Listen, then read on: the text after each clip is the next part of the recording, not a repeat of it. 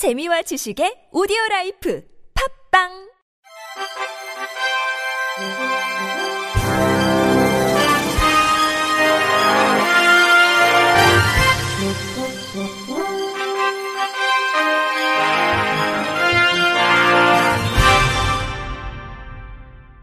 청취자 여러분 안녕하십니까? 10월 3일 월요일 개천절에 보내드리는 K, B, I, C 뉴스입니다.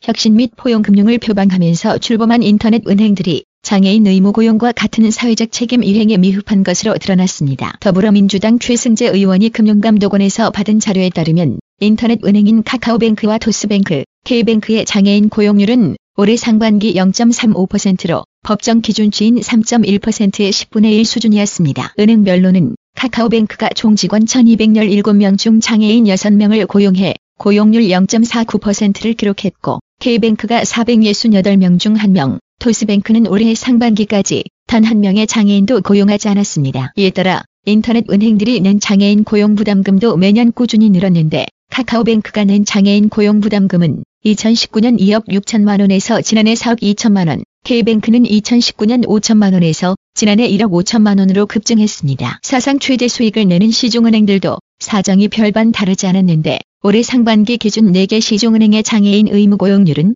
1%에 그쳤습니다. 국민은행의 장애인 고용률이 1.3%였으며 우리은행이 1%, 신한은행과 하나은행이 각각 0.9% 수준으로 법정 기준치에 한참 모자랐습니다. 은행들은 장애인 채용 대신 매년 40억 50억 원에 달하는 고용 부담금을 냈는데 지난 3년간 4대 시중은행이 낸 고용 부담금만 538억 원에 달했습니다. 하지만 인터넷 은행이나 시중은행 모두 장애인 고용을 위한 계획에는 소극적이었습니다. 최승재 의원실은 장애인 고용 정책 현황을 질의했더니 시중은행들은 장애인 채용 시가점을 부여하는 방안이나 장애인 고용공단의 컨설팅을 진행한다는 답변만 내놨고 K뱅크는 채용 시가점, 토스뱅크는 하반기 채용 계획만 제출했다고 지적했습니다. 이에 최승재 의원은 반드시 장애인 직접 채용이 아니더라도 자회사 방식의 장애인 표준 사업장 설립처럼 장애인 채용 의무 달성을 위한 다른 방법이 있음에도 고용 부담금만으로 해결하려는 자세는 분명히 문제라고 비판했습니다.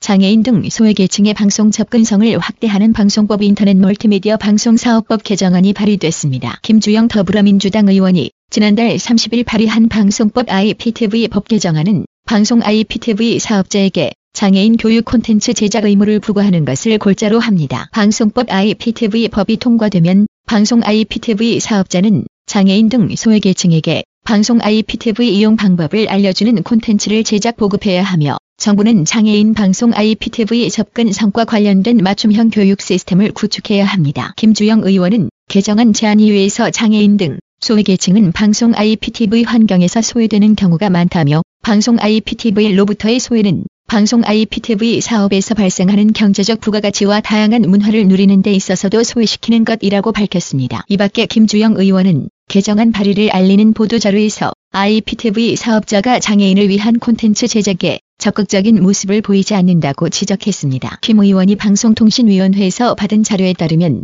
SK 브로드밴드 KTLGU 플러스 등 IPTV 3사는 2018년부터 올해 8월까지 811건의 폐쇄 자막 화면 해설 콘텐츠를 제공했으나 한국 수어 콘텐츠를 제공한 경우는 한 번도 없었으며 장애인에게 세토박스 교육 콘텐츠를 제공하는 곳은 KT가 유일했습니다. 김주영 의원은 현행법상 방송법과 IPTV 법의 경우 한국 수어 폐쇄 자막 화면 해설 등 장애인의 미디어 서비스 이용을 돕는 콘텐츠를 제공할 의무를 규정하고 있지 않다며 장애인은 비장애인과 동등하게 콘텐츠를 이용할 권리가 있다.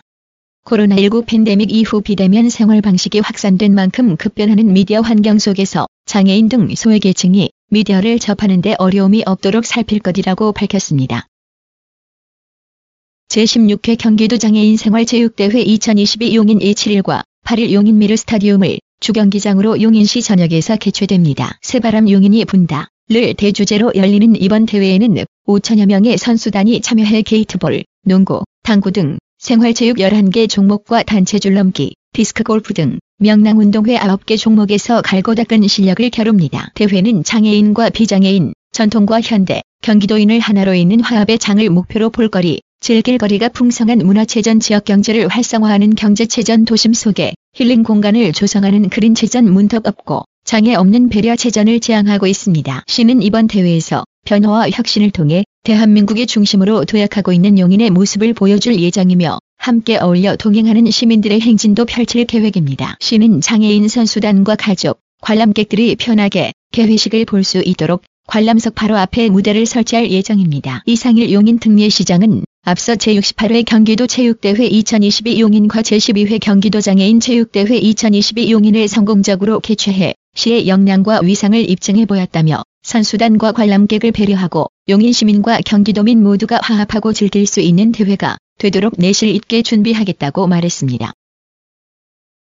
경기 남양주시 금곡공유릉 상점가 상인회는 시각장애인들도 안전하고 편리하게 상점가를 이용할 수 있도록 점자 문표와 점자 리플릿을 제작해 배포했다고 밝혔습니다. 상인회에 따르면 이 사업은 경기도 자원봉사센터에서 지원하는 2022년 도민이 전하는 자원봉사 공모 사업에 모두의 상점가 주제로 선정됐습니다. 상인회는 경기도 시각장애인연합회 남양주시지회와 협력해 상점가 입구에 점자 문패를 부착하고 점자 리플렛을 제작해 배포했으며 시각장애인들이 원활하게 상점가를 이용할 수 있도록 안내 직원을 지원하기로 했습니다. 임재남 남양주시지 회장은 당장은 큰 도움이 되지 않겠지만 시각장애인을 위한 좌우 개선을 위해 노력하고 있다면서 이 같은 사업이 모범적인 사례로 전국에 확산되길 바란다고 전했습니다. 이문 상인 회장은 시각장애인을 위해 도움을 줄 수 있어서 기쁘고 앞으로도 지속적인 소통으로 장애인에 대한 처와 인식 개선을 위해 노력하겠다고 말했습니다.